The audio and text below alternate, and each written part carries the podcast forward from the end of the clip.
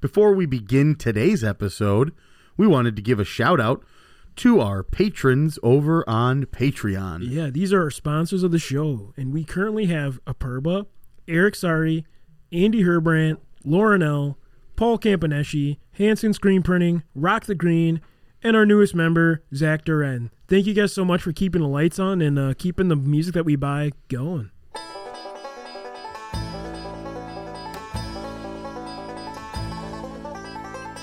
Hey, welcome to the Wisconsin Drunken History Podcast. We are your hosts, Eric Sturgeon. And I'm Russell Sari. This podcast is about all things Wisconsin history, music, culture, and beer. Although we don't often use strong language, the content is not intended for young audiences, so listener discretion is advised. If you love the bluegrass music you hear in this intro, please check out Dang It's from Madison, Wisconsin by visiting their website, dang-its.com. Now on to the show.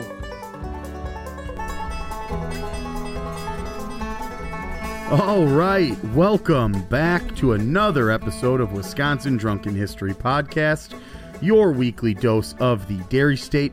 We, of course, are your hosts. I'm Eric, And I'm Russ. and uh, today we have a special episode uh, that all of us wrestling fans and adrenaline junkies. And you know we love these guys. Oh, God, you know we do. brother. So, wrestling fans and adrenaline junkies alike uh, can definitely grapple on and suplex, baby.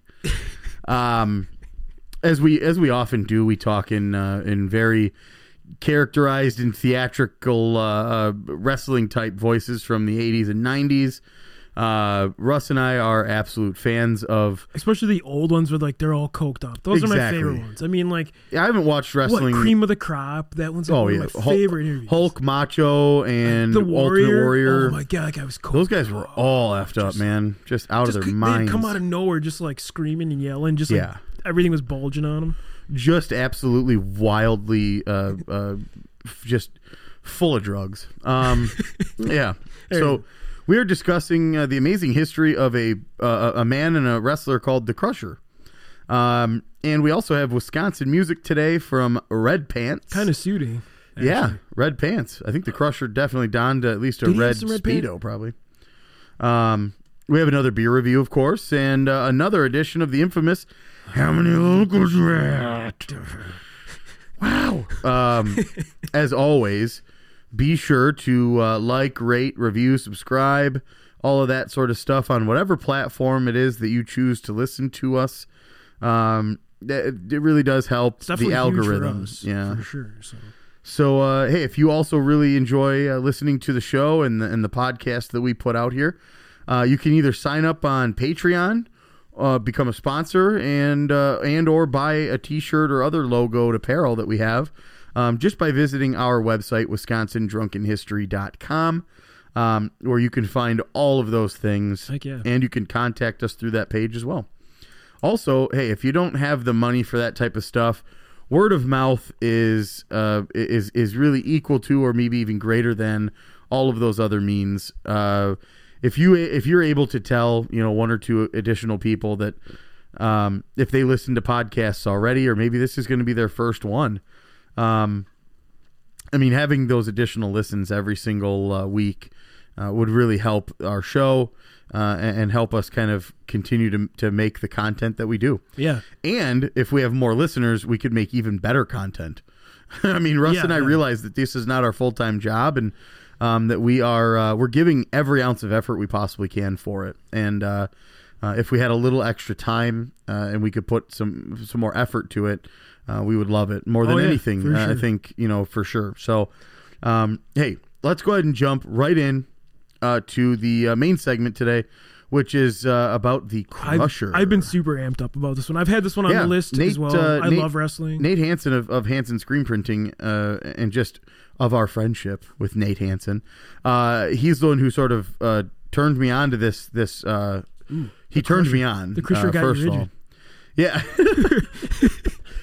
he's a he's a printer and just a sexy human being altogether. Um, but he's the one who actually suggested this. Uh, so hey, we do listen to your suggestions, and we will Yeah, absolutely. we will do the the shows that you want. So he uh, he hit me up one day and he's like, "Hey man, are you guys planning on doing one about the Crusher?" You know, and uh, I was like, uh, damn it, man, I, I honestly it slipped my mind. I mean, with all the other stuff that that is around and and just from Wisconsin, I mean, there's so many things, and we, then we really want to get um one of my favorite kind of like he's not really a wrestler, but he's kind of like a famous guy around Milwaukee. He's the Milverine. oh, the Milverine. I really want to yeah. talk to that guy and learn his backstory. Like The- one of these days, I'm going to do it. The Verge or so. What was that Yeah. one that did a, a little documentary about him? It's really cool. Dude, the guy's beef. Like, he yeah. could be a wrestler. He could take down some. some He's gotten a little flabby now. Has he? He's getting He- older he- now. yeah, yeah. He's getting a little older. He had some now. knee problems Did he? too. He said so. I mean, he's walking like a ton. So Oh, he doesn't have a car. He doesn't have a bike. Just he doesn't walks have anything. everywhere. Walks everywhere.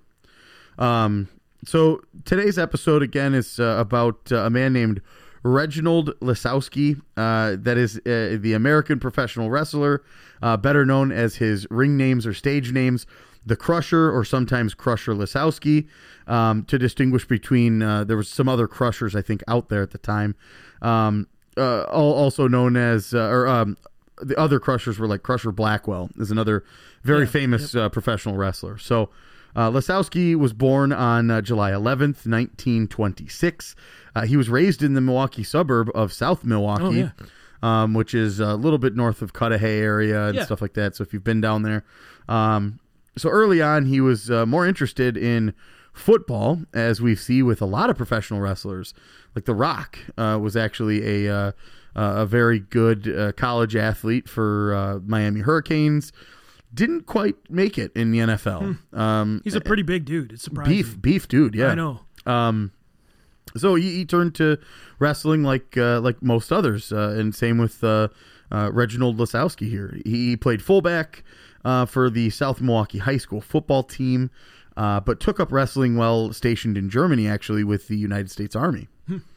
Uh, many of the individuals born like in that 20s, 30s, 40s, they would often go on to uh, military first because this was all wartime. You know, these were all different times of of uh, the United States uh, appearing in a lot of different wars. Nazis. I wrestled. Come here, Hitler. We're calling you out. I threw the A bomb. Come on, Gable. We're dropping an elbow on you later. Oh God. Uh, I can only imagine. I know, him. right? That's what I was thinking. Just like I can only imagine if you see pictures of uh, the Crusher, you're like, how did he even fit into a uniform? Like, he's just beef. I yeah, mean, he's straight. he had to wear more like a Rambo style, where it was like just a normal tank top like- and then like beef ass pants, camel you know? camel, Camel G string, no shirt, Like camo camo with- yoga pants. just rocking around with a freaking beef gun, just everything just hanging out with just a man thong covering him. That's the only He's so protection. he's so strong. He just threw the bullets. he is Kevlar thong. yeah, real tough guy here. So uh, in his early career, uh, having developed a liking for professional wrestling, uh, Lisowski actually continued training with uh, Ivan Racy and Buck Tassie. Uh, those are some fun names, Racy and Tassie. Uh, that was at Milwaukee's Eagle Club, which, uh, uh, hey, you probably all know that as the Rave, that kind of Oh thing. yeah, yep. Um, it was actually a, a, a, a really nice um, fitness club, uh, and um, uh, you had to have a membership and stuff to, to you know they had a pool on like the top level, uh, which is still there now. It's haunted and that kind We've, of stuff. we've actually been to that. We've actually toured been to the whole- both. We've I've been to toured both. the whole damn we thing. saw something. Me and you and saw. Um, a ghost. No, we saw one of the Blink One Eighty Two side projects there. I think me and you did. Yeah, Yeah, Uh, Angels and Airwaves. Yeah, we saw you and Angels and. Airwaves. I think, and then Yeah. it was in the old part, Plus not the 44 rave. I saw not there the as rave well. portion, the actual in the Eagles ball- ballroom. Yeah, yeah. Yep. Yeah, really cool place, and this is actually where he began his wrestling uh, training. So uh, eventually, he uh, wrestled uh, Marcel Bucket uh, in his first recorded match.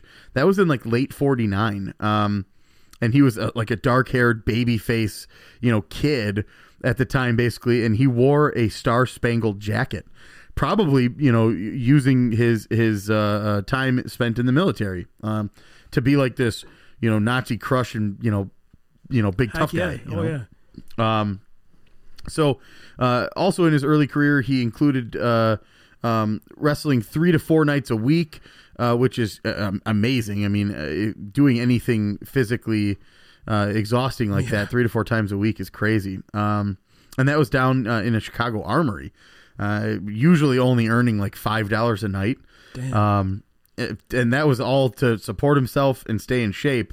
Um, he actually worked a lot of different various jobs uh, blue collar jobs uh, uh, by day, and then wrestling um, uh, by night. But you know, he would like do meat packing and bricklaying, and those are all very physically exhausting and laboring jobs too. So, um, Fred Kohler was actually one of the first promoters uh, to put him on TV, and by uh, 1954, uh, Lasowski had developed a barrel-chested, big physique, like we keep talking about.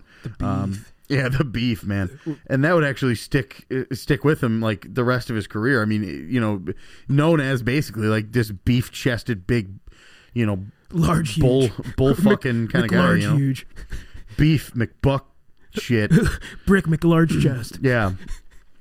And this was, you know, uh, decades before Stone Cold Steve Austin uh, and the Sandman. Uh, Lasowski actually perfected the gimmick of beer drinking uh, as being a beer drinking tough guy. You know, He's from Wisconsin. I mean, you gotta You have got some. dude. Yeah, right. the the freaking Crusher, he's crushing brewskis and fridge crushing bricks. brewskis and crushing his liver, man. Um, dropping bows on my liver. yeah. to further uh, elevate this uh, this this uh, illustrious career he's already kind of built, he actually bleached his hair um, uh, to blonde, which you know, as we mentioned earlier, he had a big, you know, uh, dark set of locks, man. Yeah, kind of like that old school strongman. Yeah. You know what I mean? Like the Tarzan suit guy you see in the old circuses where they have the Oh, thing. nice Tarzan. Is that cool? That's pretty wild. all right, man. Heck yeah. Uh, so. Um, so he wanted to kind of get over the the the strong man heel, you know, uh, um, which heel is a, a term, uh, a reference used in in wrestling, uh, uh, you know, to kind of uh, talk about what kind of opponent he is, you know, uh, or what kind of character he he will be in a, in a match or whatever. So, um, famous for his bolo punch finisher. Yeah, right, dude. I just saw you. punch. Yeah, I just saw you Just- do it. Um, he, uh, uh, he also had a, a hell of a, a full Nelson, which we've all heard a full or half Nelson, um, but don't really understand what it is. But I guess it's something that could absolutely kill you. Really? It's a very dangerous move. So you might want to just go partial Nelson. want to, you, dude? You want to go maybe quarter Nelson? Quarter Nelson got killed. You don't want Kill him to. you want to go eighth Nelson? Dude, you're going too much Nelson, bro. You're gonna kill him. You went fucking way too Nelson, dude. Knock it off, man. You're Slow killing him. You're killing him. Put away part of the Nelson. Um, It's too much Nelson. it's Stop. too much Nelson, man. The kids are watching. The kids are. All right. So this eventually led to uh, him winning the Chicago area NWA World Tag Team Championship with his partner Art Nielsen, Cool. not Nelson, but full Nelson, Art Nielsen, big went barrel chested. Nielsen. He went full his- Nielsen. That was his wrestling name, Full Nielsen. Yeah. Full Nielsen. It's coming up. Um, so Lasowski actually continued to, to have uh, tag team success uh, throughout the remainder of the 50s, um, often paired with his wrestling brother, uh, Stan Lasowski. Um, so by 1959, he was actually being billed as Crusher. Uh, Lasowski, uh, uh, the the the legend came from a promoter uh, uh, off a promoter's offhand comment that uh, he just crushes everybody it's not bad. which is kind of fitting. You know, uh, you're a big dude. You're obviously winning these matches. Uh, I think all promoters or announcers could easily say uh, he just crushed that guy. And back in those days, 50s and 60s, um, they didn't they didn't have all the same terminology as we do now. They were definitely trying to be a little bit more friendly uh, and not using as uh, as many expletives or anything like that. So uh, to be like he crushed that guy, uh, it's, it sounds very you know uh, That's pretty hardcore for the day, professional, think? and that's definitely hardcore for the day. Yeah, yeah. to say that he crushed a guy. Um, so yeah, he's obviously uh, a lot of announcers and promoters are saying that he's absolutely murdering guys. Uh, around uh, early 1965, uh, Crusher was a heel in the AWA, um, and after meeting the team of Larry Hennig and Harley Race uh, for the first time, the fans adopted Crusher uh, and his wrestling cousin. Dick the Bruiser. That's a rough name. God, you don't Could want you imagine Dick uppercutting the dick? Just like bruise that sucker. Fuck, my shaft. oh god they were full-fledged heroes in the awa territory so um, heel is a good is a good terminology in, in wrestling and and uh, russ just keeps dick bruising over here just fucking uppercutting that Yeah. cock, dude. Just he goes he does the speed bag ah. um, Uh, yeah. So, um, Punch you to fucking boner I straight know. on, dude. you don't want to do that, dude. Pop right out the back. Um, so the Crusher's gimmick was to absorb a tremendous amount of punishment and still be able to make a comeback for the win. Sounds really similar to Hulk Hogan. Remember, he used to get his absolute ass kicked, and then all of a sudden he would be like, "I, I you can't hit me anymore.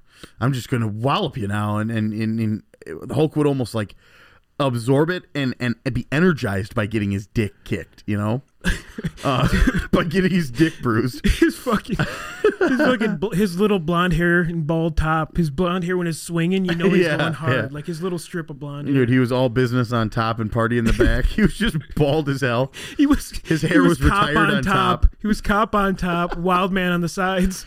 He was retired on top and uh, wild animal on the on the back there. Um, but over the next 15 to 20 years, Crusher and Bruiser were actually tag team partners off and on, and uh, a natural combination due to their common background uh, and, and brawling wrestling type style. So, um, if Dick the Bruiser and Crusher felt they hadn't bloodied their Oof. opponents enough during a match, they would actually trade punches with each other afterwards. Jesus, these guys are hard. A Dick Bruiser and Crusher, man, like he just fuck. right in the peen. These these are names that like over. they you couldn't be called that now. Oh, right, You couldn't be No. called Dick the Bruiser. Dude, you would be laughed out of the ring. No, no one's gonna battle Dick Bruiser. no no promoter's gonna go with that. Like Right. Just uh, yeah, why don't we go ahead and change your name to not Dick Bruiser? You know, like, um.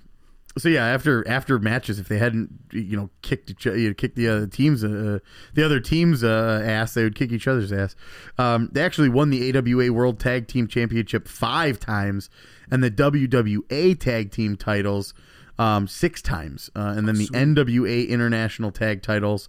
Uh, they won one uh, uh, among uh, among other different titles as well. But um, I mean, that's quite a rap sheet. Oh, right yeah, heck yeah. Uh, their trophy case is full. You know um, and actually introduced at the beginning of wrestling matches um, as the wrestler that made Milwaukee Sweet. famous, which is crazy because as we've talked about Schlitz beer before, uh, their tagline and slogan was the beer that made Milwaukee famous. So um, Crusher was a very successful uh, solo wrestler uh, as well as his tag team stuff. He actually won the AWA World Heavyweight Championship three times. Sweet. Uh, the first time was actually uh, unifying it with the Omaha version of the World Heavyweight Championship uh, on July 9th, 1963. Um, and that was in a match where he defeated Verne Gagne. Um, a lot, a lot to unwrap here. Uh, Omaha in the Midwest had uh, a booming wrestling scene. Anywhere from Chicago to Omaha, um, there was uh, just uh, different, uh, different uh, what they would call almost like sections. Uh, like they keep talking about this AWA, NWA, that kind of stuff. Um, those are different areas, uh, and and there was no WWF or WWE at the time.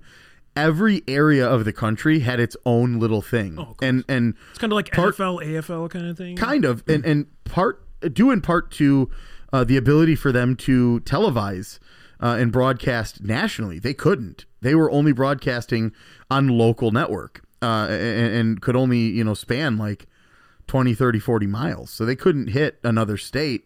Uh, so each area had their own little booming network of wrestling. So um, so after he defeated Verne Gagne, um, you know, he was very skillful at uh, cutting promos, like we've talked about before. love the. Some of our favorite uh, wrestlers of the uh, 80s, 90s, they were known for their promos. and, um, you know, as he would uh, brag about his 100 megaton biceps and offer to pummel da bum he was facing in the ring with uh, ease, and he often delighted in calling opponents turkey necks. Oof, that's Yeah. hard. Thanks. That was your nickname in high school, right? turkey neck. Yeah.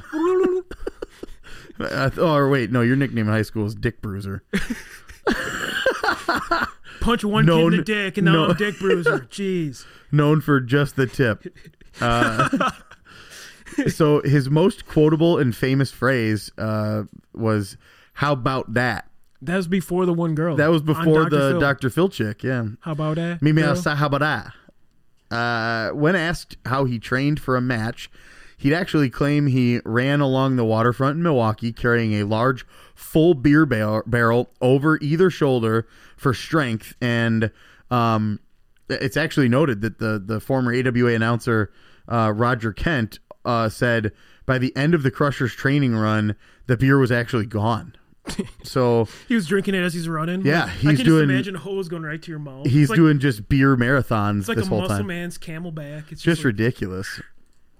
Um, so uh, and he would dance polka, I guess, all night with uh, Polish Attaboy. barmaids to increase his stamina. Which you know, who doesn't want to just run with beer and uh, dance with uh, uh, polka strippers all night? to keep his That's stamina. pretty up. rad, right? Oof. Um, so, uh, uh, along, uh, or although much of uh, Crusher's popularity came from the idea that he was this big beer drinking uh, person, in actuality, he actually never drank beer. Uh, uh, according to uh, Baron von Raschke, uh, he actually preferred wine. um, so, in, in 1981, Lasowski's uh, wrestling career was uh, almost uh, over uh, when some 450 pound man named Jerry Blackwell. Who had feuded with uh, uh, the Crusher uh, uh, moniker. Uh, I guess maybe at one point he was called the Crusher. Um, he botched a top rope move and landed on Lasowski's uh, right arm, causing nerve damage from his shoulder all the way down to his wrist. Uh, and doctors actually told him he would never wrestle again. But Crusher, you know, did a lot of strength training over two years, and um, uh, he, while he was unofficially retired um, he- during that time, he actually ended up returning to the ring in 1983, teaming up with uh, Baron von Raschke to beat Jerry Blackwell and Ken Patera for the AWA World Tag Team title. So what what better way to you know uh, uh, uh, get your title back than to kick the guy's ass that broke your arm? Yeah, you know? that Jerry Blackwell was actually that Crusher Blackwell we were talking about. Yeah. he was just pissed off about the name, so he's like, "Fuck it, I'm gonna break this guy's arm." Not a bad, not. that's crazy, man. it is, yeah. That, I mean, it's such a good story, though. You Yeah, know, yeah. Uh, that probably It's made kind of a legend. that probably made good newspaper headlines and and um, and went around the wrestling circuit quite a bit.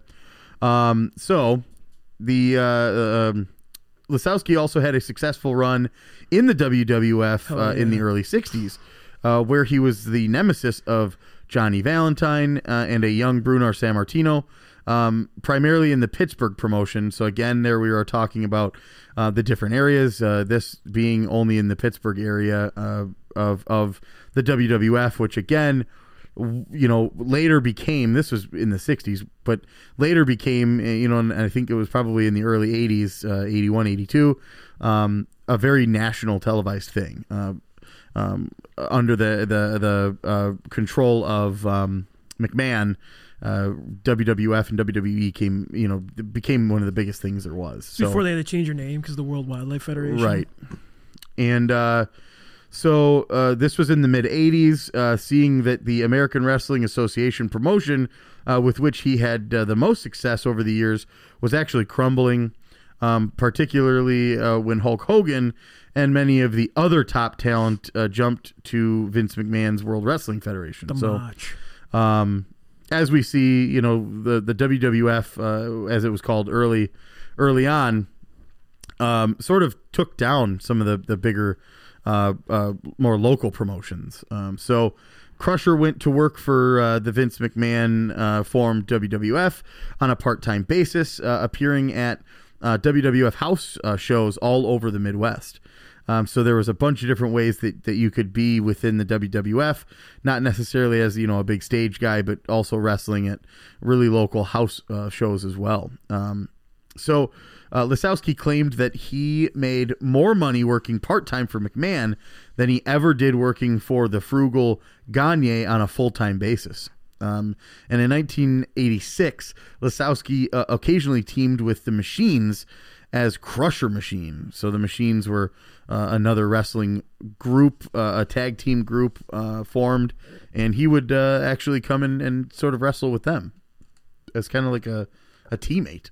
So uh, the Crushers' last recorded match was at a WWF house show in Omaha, Nebraska on uh, February 15th in 88, uh, replacing um, Billy Jack Haynes to team with Ken Patera and face Demolition, who were disqualified when uh, Mr. Fuji tripped Crusher with a cane about three minutes in. Which if you if you've watched some of the earlier '80 wrestling stuff, and if you go back and watch it, uh, Mr. Fuji is actually just like a manager, um, uh, and and oftentimes would have like a a cane, and uh, he would be seen ringside, and and of course they always uh, got involved somehow, you know, uh, uh, uh tripped people or Oh, yeah. uh, threw threw a, a chair over to him to use as a as a yeah. like like uh what was it um Undertaker had Paul Bearer or Yeah, whatever yeah, that would like do yep. stuff like trip people and stuff exactly like, or throw 'em. he would throw like uh, uh, uh, sand in their face or, Oh, yeah. what was supposed to be uh, urn uh, uh, ashes but yeah so really really uh, ornate it started to really become this really big characterized and theatrical thing so um, the crusher's last television appearance was uh, wwf's 1998 pay-per-view over the edge in your house uh, where was shown um, sitting alongside Mad Dog Vauchon, Vauchon or Vachon uh, in the front row, so you could actually see him there. And then Jerry Lawler uh, made fun of the two men's age and tried to steal uh, Vachon's uh, artificial leg, um, but Vachon hit him over the head with it, and Crusher punched him as Lawler uh, bailed. Uh, the two former enemies shook hands. Um, Jerry the King Lawler, uh, for those of you um, who are also familiar with um, Man on the Moon, what was that? Uh, Oh, I can't think of it. yeah, so I know what you're talking. the the um, damn it, uh, here we are. Uh, um, Jim Carrey played him in the, in the movie, um, uh, the documentary. I just can't remember. I can't remember his damn I- name. yeah. Um, but anyway, Jerry the King Lawler actually had uh, quite the feud with, uh, and he played Latka in Taxi. Um, oh yeah, yeah. the hell is his name? Um, oh my god, I'm gonna feel really stupid until I figure this out. But um, they had a very famous feud um, uh, uh, uh, with with Jerry the King Lawler and um, I can't think of that. Andy comedian. Kaufman. Yeah, Andy Kaufman. Yeah, and uh, so Andy Kaufman used to egg on and, and provoke Jerry the. King Lawler, and uh, that was all kind of during the uh, um, uh, 70s and 80s as well. And so here we are talking about you know Jerry the King Lawler as as a radio or a, a wrestling announcer by this time, and was making fun of these two men's age and almost tried to steal a, a you know some guy who had his leg amputated. Funny. Um, in 1974, uh, Lisowski and Dick the Bruiser they starred in a movie called The Wrestler, uh, where they beat up a posse of mobsters in uh, on the big screen. Um, he also starred in a Byron's tires commercial where he folded a casing in half and yelled, "Don't be a turkey neck. Get your tires from Byron's." that's pretty sweet promo. Give me your best. Give me your best version of that. Don't be a turkey neck.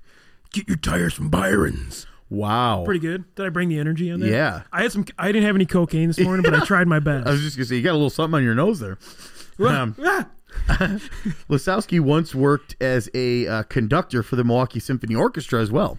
That's pretty uh, out yeah, there. that's really cool. um, and uh, in later years, uh, multiple surgeries uh, on his hips and uh, his knee crippled and, and all this other stuff. Um, and he had a heart bypass surgery and uh, non-cancerous tumor removed from his brain. Um, just left him, you know, uh, partially paralyzed actually, but um, he he was battered and bruised. His whole his whole uh, kind of tail end of his life, just uh, a shell of him, his former self. You know. Um, Lasowski's wife Faye actually died in March of 2003 after the couple were married uh, for 55 years. Um, and October uh, 22nd, 2005, uh, Lasowski died of a brain tumor at the age of 79. Um, he and his wife Faye uh, and infant son Gary are interred at the Holy uh, Sepulchre uh, Cemetery, cemetery in uh, Milwaukee. Um, he is survived by four uh, children and nine grandchildren and one great granddaughter. Um, Gagne, uh, his former uh, uh, enemy, uh, by by which you know he wasn't paid very much and stuff. Gagne actually reacted to his death by saying um, to the St. Paul Pioneer Press, "We had some dandy matches, and the Crusher never was a great."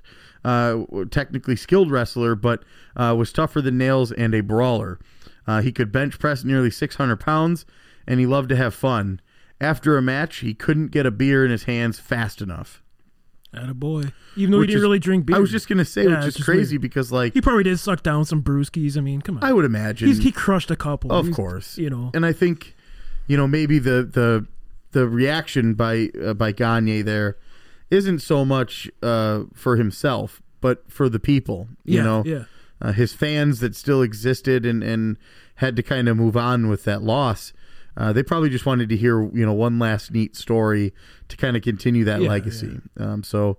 Uh, to have Gagne say, you know, he couldn't get a beer in his hand fast enough after a match, that's kind of pretty cool. But what a badass Wisconsin wrestler, right? Um, That's what I super love the most about this about this you know particular story that we're able to tell is that um, we have we have roots everywhere. Uh, as as Wisconsin uh, and and Wisconsin natives, we just have this um, uh, amazing reach. You know, in in every aspect of life uh, and and entertainment and everything. We you know we're we're just we're there. We've got our footprints uh, and our fingerprints everywhere.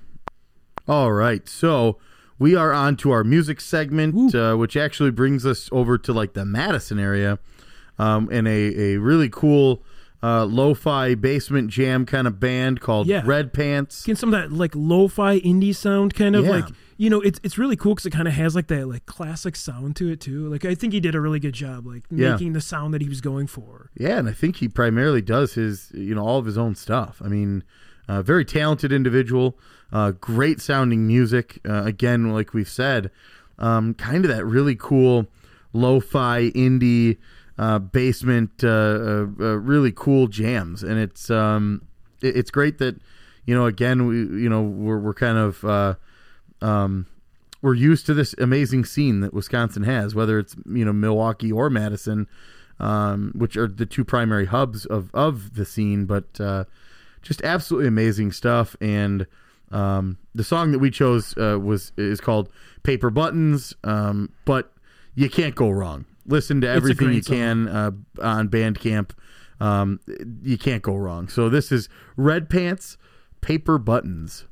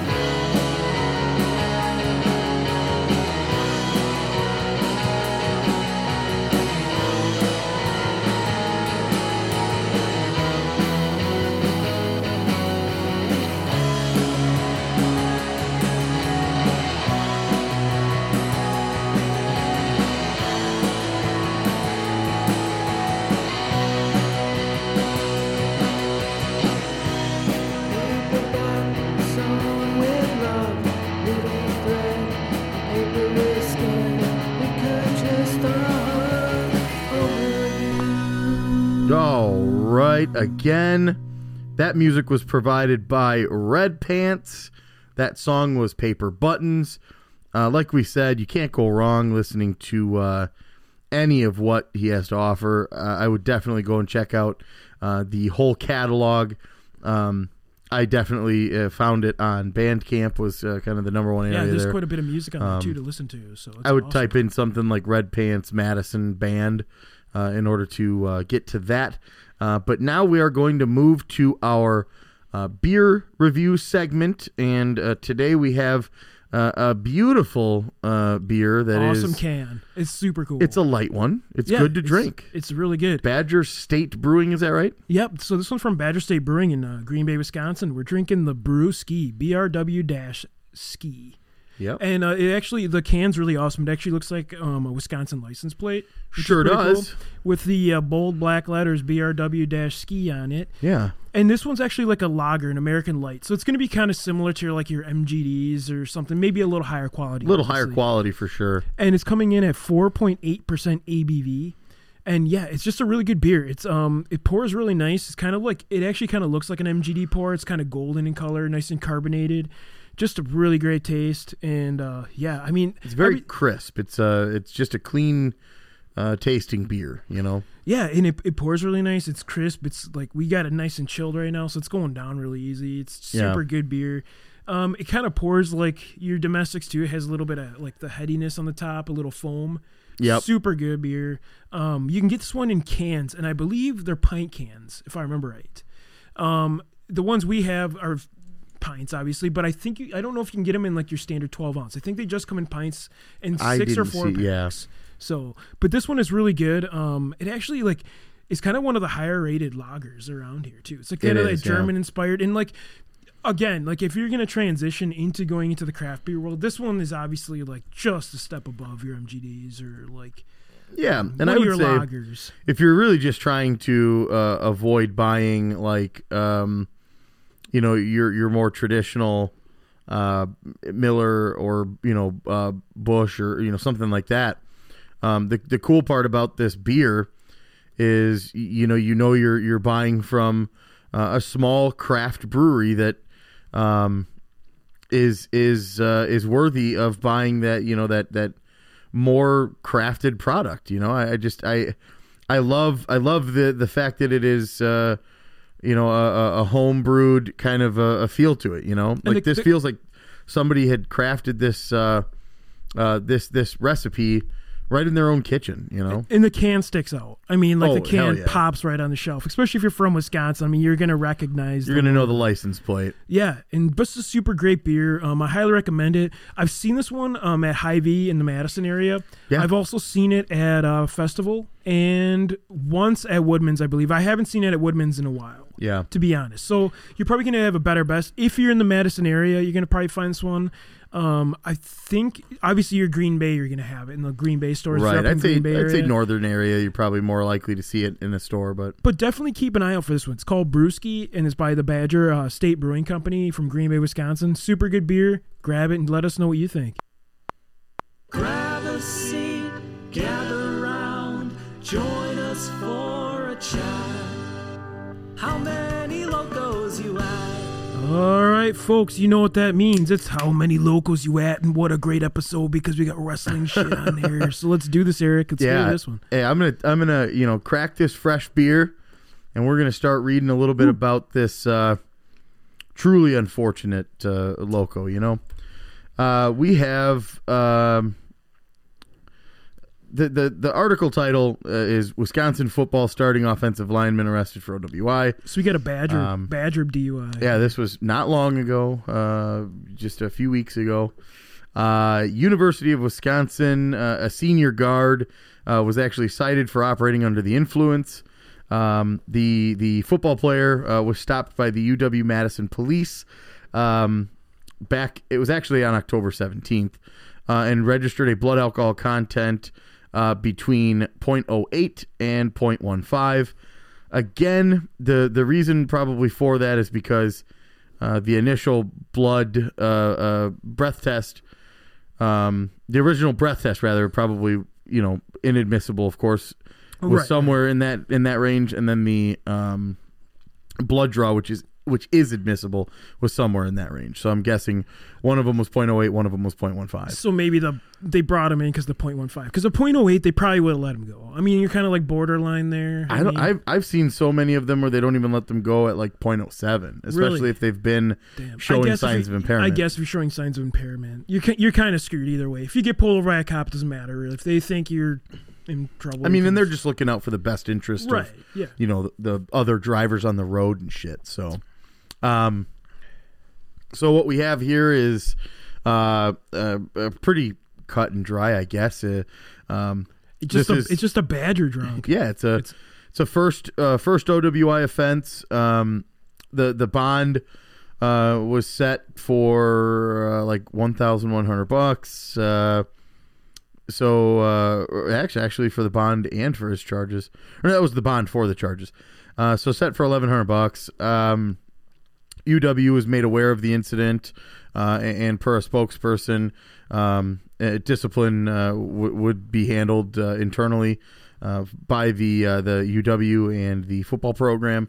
Um, the student athlete discipline uh, discipline policy rather states that when an athlete is arrested for any crime, they immediately are suspended from games and practices pending a factual inquiry into the arrest. So essentially, they just wait to get the uh, this the factual story from you know po- the the police or, or other law enforcement. Um, they don't try to make a rash judgment uh, Right. right on the scene, you know. So after that inquiry, the uh, policy states that the UW administrators will uh, convene to determine the next steps, uh, which can include uh, denial of certain privileges, mandatory counseling, um, a continued suspension or a longer suspension, or possibly even dismissal from the team completely. Um, again, this this is a fifth year senior, uh, so he probably redshirted as a freshman, uh, so he didn't play any games. Uh, he- he's been part of the program and part of the school for five years. Um, unfortunate, you know, Yeah, just I mean, unfortunate. Um, things went from Bucky to Fucky like real Yeah. fast. I mean, like, and I, I, I mean, I kind of already got a number for this guy. Like, this guy just got screwed. To be honest, like, he really, he probably wasn't even doing anything like that crazy. He, he probably just, Yeah. the cop probably saw him leave the bar and pulled him over. Is what happened, right? could have could have very well been, yeah. I, I'm pretty sure that's what this sounds like to me. I mean, so the the so the the article goes on to read that uh, um the the he had been starting at left guard when available uh, uh, to play the season. So what they mean by when available to play is generally because of like injury or other things. Uh, he played at then uh, number twenty five Purdue six days after being cited by police. So. Um, but he did not play uh, the the following week against uh, Iowa. Um, he was listed as not available on the team's pregame status report, but those do not state why the player was unavailable. so this cop was probably a Michigan sure. State fan. He knew who this guy was. and like, you know what? we need better chances. I'm pulling this guy over. Yeah, he's definitely a fan of somebody else in the Big Ten. Um, so the uh, the individual was not listed as uh, questionable on Monday's status report, but like the other status reports, no injury or reason was listed. Uh, UW uh, coach Paul Chryst was asked Thursday about the player's status heading into Saturday's game.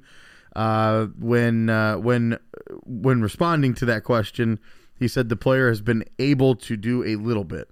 Um, and then he said, "But I don't know if it's too early to say or or or not. Uh, he'll be able to play, uh, and, and he doesn't know uh, what that status will look like later in the week. So, um, I mean, I, I got my as far as the article already. goes, you know, we're we're not we're not really, um, we're not really uh, finding any sort of uh, um, really particular information other than But we got the age, we got the blood draw. right. So we do know a couple of really important things, but I mean, I already got a number on this one. Like this I just this, would love to know the reason. You know, was Yeah, he pulled yeah. over because of suspicion? this guy's like a Wolverines fan. confirmed. He's just a fucking dick. He loves the Wolverines or Purdue, and he's just like, I'm gonna. You know what? We need better chances. This guy's going away for a while. So, yeah, um, I mean, I got my number. I, I think this is an unfortunate four for me. yeah. I was just gonna say about three or four. This is an Yeah. unfortunate four. He's just out having a party for a little bit, and he's like, I probably got to go to bed because I got to practice. And the Yeah, cop saw him leave. Gotcha, popped buddy. him. Yeah, Yeah, I don't think there was much. Think he wasn't showing like a ton of signs of impairment, right? Like I think right. he was either targeted seeing leaving the bar, maybe staggering, or maybe the cop knew him and's like, here we go. I mean, that's what it sounds like to me. I don't know if the whole story, right? And at point point oh eight or point one five, not point of zero one five, it's not. I mean, it's that's that's like two two tree, Yeah. two tree brews. You know, it's not. yeah. If you're just drinking a couple beers and then leaving right away, yeah, that's just that's kinda a that- that two, area, three you know. You know, so. it's not really super Well- easy one. So I think a four. I think four local for me. yeah. Unfortunate I'll settle. I'll settle with uh, the unfortunate four.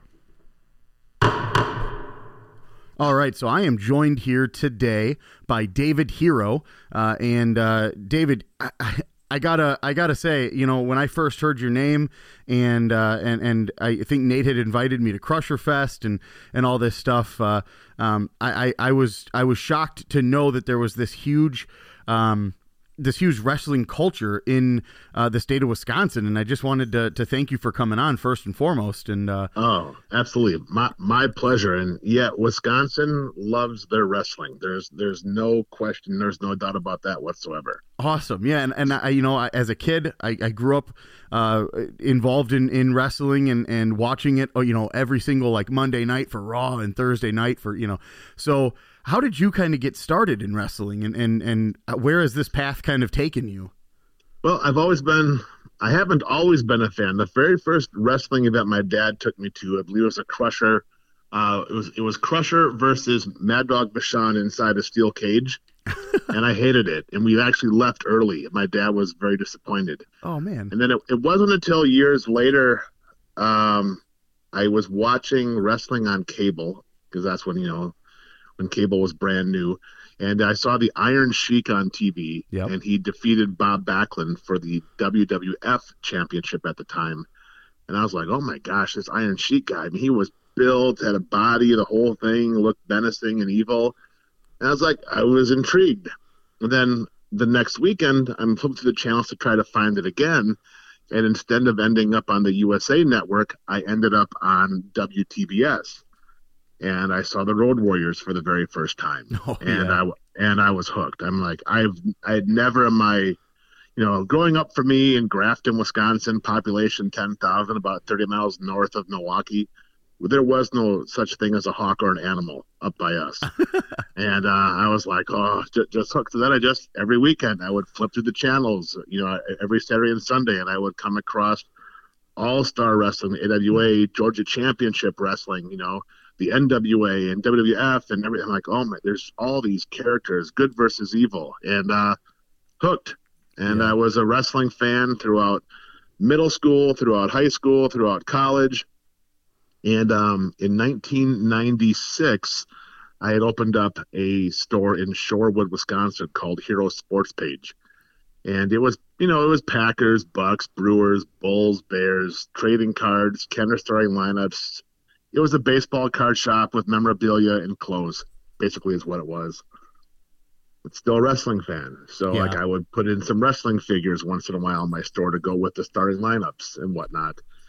And um, from WAUK Sports Radio, uh, one of their and he asked, you know, if I was interested in advertising on the station, and he saw that I had wrestling figures, and he's like, "Oh, wrestling's big." He goes, "You know, maybe we can figure something out where you can talk about wrestling on your show."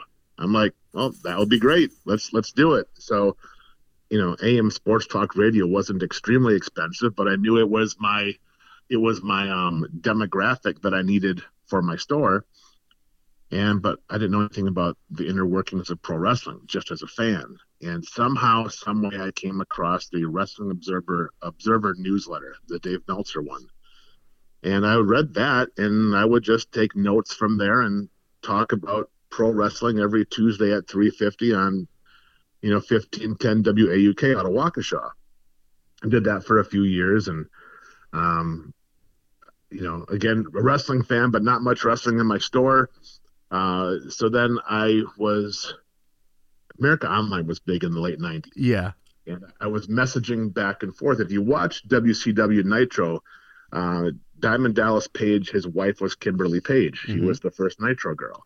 Somehow we came across each other on on AOL, and I told her how I had a store and I wanted to bring in some of the of the wrestlers, and she gave me um, the name of the people I needed to contact, which I did, and I got a hold of the right people at WCW. and uh, we were able to figure out a way to bring Diamond Dallas Page into my store. Awesome. And what was really cool was WCW also asked if I wanted to sell their merchandise. So I'm buying direct from WCW, selling their T-shirts, their pennants, their hats, their DVDs in my store. And uh, the night before Dallas Page was coming to to uh, Shorewood, he had laid out Scott Hall and Kevin Nash of the NWO with diamond cutters, which then made DDP the number one babyface good guy in the company. So at three o'clock on a Tuesday afternoon, I had 400 some people in line waiting to meet Diamond Dallas Page. Oh man. which was awesome. yeah. So that worked out so well for me, and I had established a relationship by this point now with WCW and of course Dallas. I reached out to the WWF and I said, "Hey, I'd love to do something similar. What do we need to do?" And they said, "Well, you need to contact the local promoter in the area." And I said, "Okay, who's that?" And they said, "Jack Koshik." Well, Jack Koshik is a second cousin of mine. Oh wow. I'm like, well, this is a home run. This is fantastic. So we were able to figure it out, and uh, he got me the Road Warriors to be my guest in my store, the team that got me hooked on pro wrestling. yeah. So, um, Road Warriors came in earlier in the day. Big Van Vader was there in my store. He was doing a press conference to talk about the event, and like everyone's just buzzing about pro wrestling. And one of the office guys from WWF looks at my story. He goes, "Hey, this is really great, but what's the deal with all this WCW merchandise?" And I said, Well, nobody from your office has gotten back to me. I'd love to buy some from you. Now, this event happened on a Sunday, okay?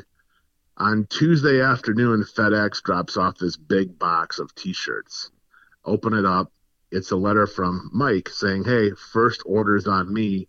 Next time I come to Milwaukee, I want to see us with at least equal amount of inventory you have for WCW. Sure. So I am now buying directly from both companies. The only store in the nation buying from both. Right. You know, I'm getting Austin 316 shirts from WF and NWO shirts from WCW. I'm this is amazing. Yeah. I then decided to do a TV commercial saying, "Hey, look what I have." And um, a week or so after the commercial aired, a gentleman by the name of Rich Finke came into my store, who was a local independent wrestler, and he's like, "Hey, ever think about running shows?" I'm like, "I would love to," you know, and um, that was in '97, I believe, and I've been running shows ever since. It's been you know, since really since '96 is when I got into it. But our first show was in '97, so the last 25 years, I've been running Great Lakes Championship Wrestling, which started um, out of a store in Shorewood, Wisconsin, of all places. You know, Mhm. Rich has since then retired from wrestling, and I have still kept the brand going. And um, timing was everything, and I learned a lot, and I learned how to promote, and I understood they taught me you know to understand the psychology of the wrestling business so on and so forth and um, yeah it's it's it's been an amazing ride i've got to work with just about every one of my childhood heroes um, from the iron sheik to hulk hogan to rowdy roddy piper to jimmy snuka Oh, nice. to the rock to steve austin you know you name it to kevin nash I, i've mick foley I, i've worked with everybody yeah. and uh, been been very very blessed to have had the the right place at the right time. Yeah, that's incredible. Uh, and and Yeah. it is it's it's incredible to know that you know that's really all it is. It's I mean it's it's out of pure luck that you know you you got interested and then and then you know everything just sort of uh, uh, dominoed from there. And uh, Mm-hmm. I mean the names that you've mentioned, I mean are, are some of the names that got me interested. You know when I was a kid and and that I watched uh, all, Yeah. all of these uh, these you know r- real great pro, you know professional wrestlers on TV almost every night. You know. Um, Mm-hmm. Yes. and and you've worked with them, which is amazing. And um, and I know that you bring them out, you know, for all of these different events that you host, uh, including you know Blizzard Brawl, uh, which Yes. uh, just happened, but you know you just launched uh, the the date for next year's as well. Yeah, it's always the first Saturday of December. So next year, Saturday, De- December third, will be Blizzard Brawl, uh, 2022, and uh, very excited about that one. We just had Blizzard Brawl this past year. Uh, brought uh, Adam Scherr, formerly known as Braun Strowman, was our headlining main eventer, which was a huge get for us. It was his very first match since he left the WWE back. I think it was in April or May.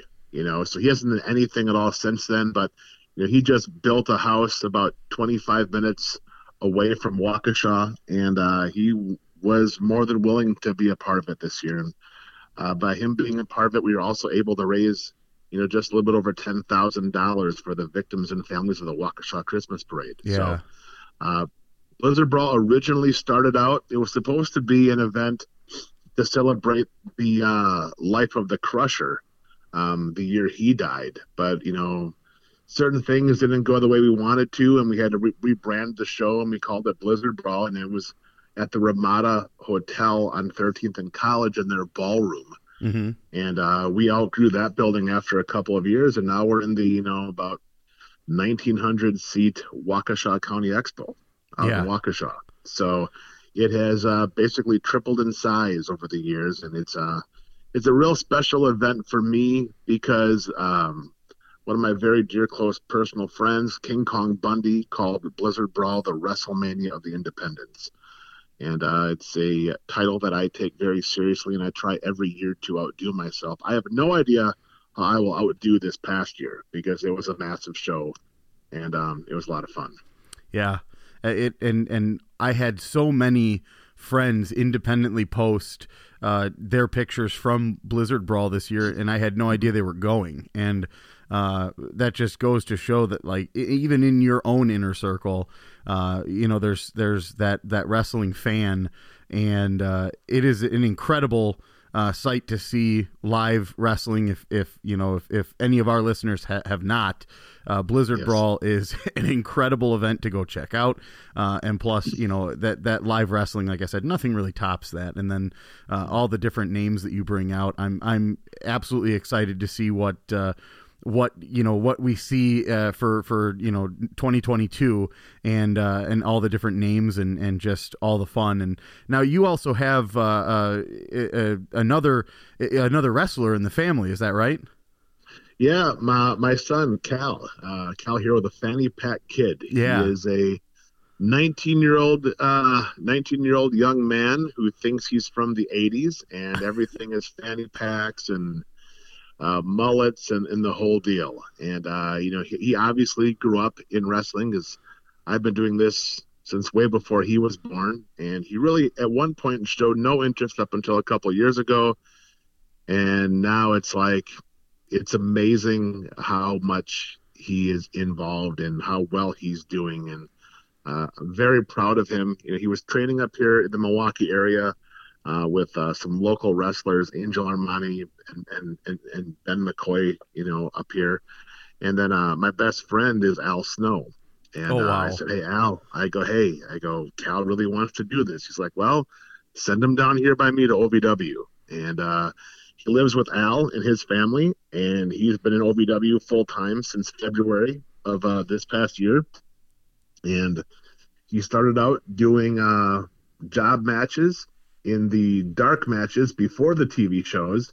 oh wow And a couple weeks ago, him and his partner, uh, Dustin Jackson, they wrestle as the Fanny Pack Party, became the OVW Tag Team Champions. So oh that is uh, awesome in in in in, in a quick 10 11 months um, he has grown and learned so much that they felt that that was the best call and the tag titles you know in ovw i mean guys like john cena and brock lesnar and shelton benjamin and cm punk have all held that title.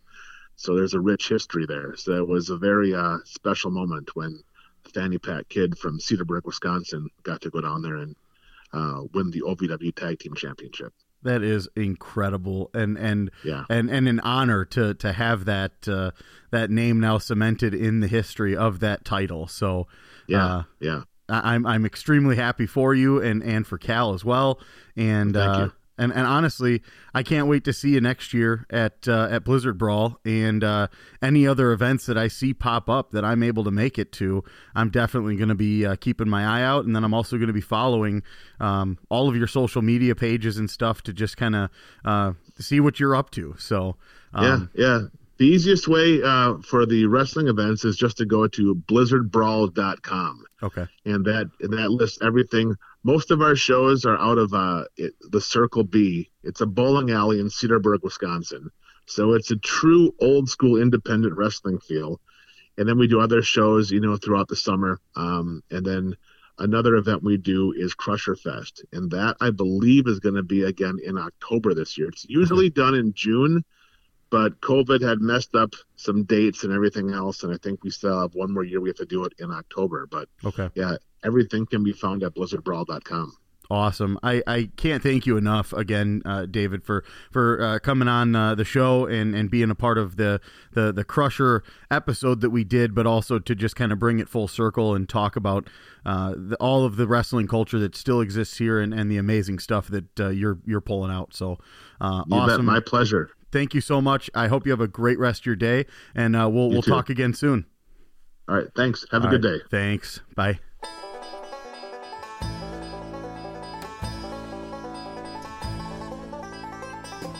All right, that concludes this episode of Wisconsin Drunken History Podcast. If you enjoyed this vulgar display of Wisconsin, please like and subscribe on whatever streaming platform you prefer. And remember to hit the bell on YouTube to be notified when we release new content. Also, if you have any suggestions or ideas for future episodes, please send us an email at widrunkenhistory at gmail.com or head over to our Facebook and Instagram pages. Thanks again for listening, and remember, as always, Watch out for deer on your way home.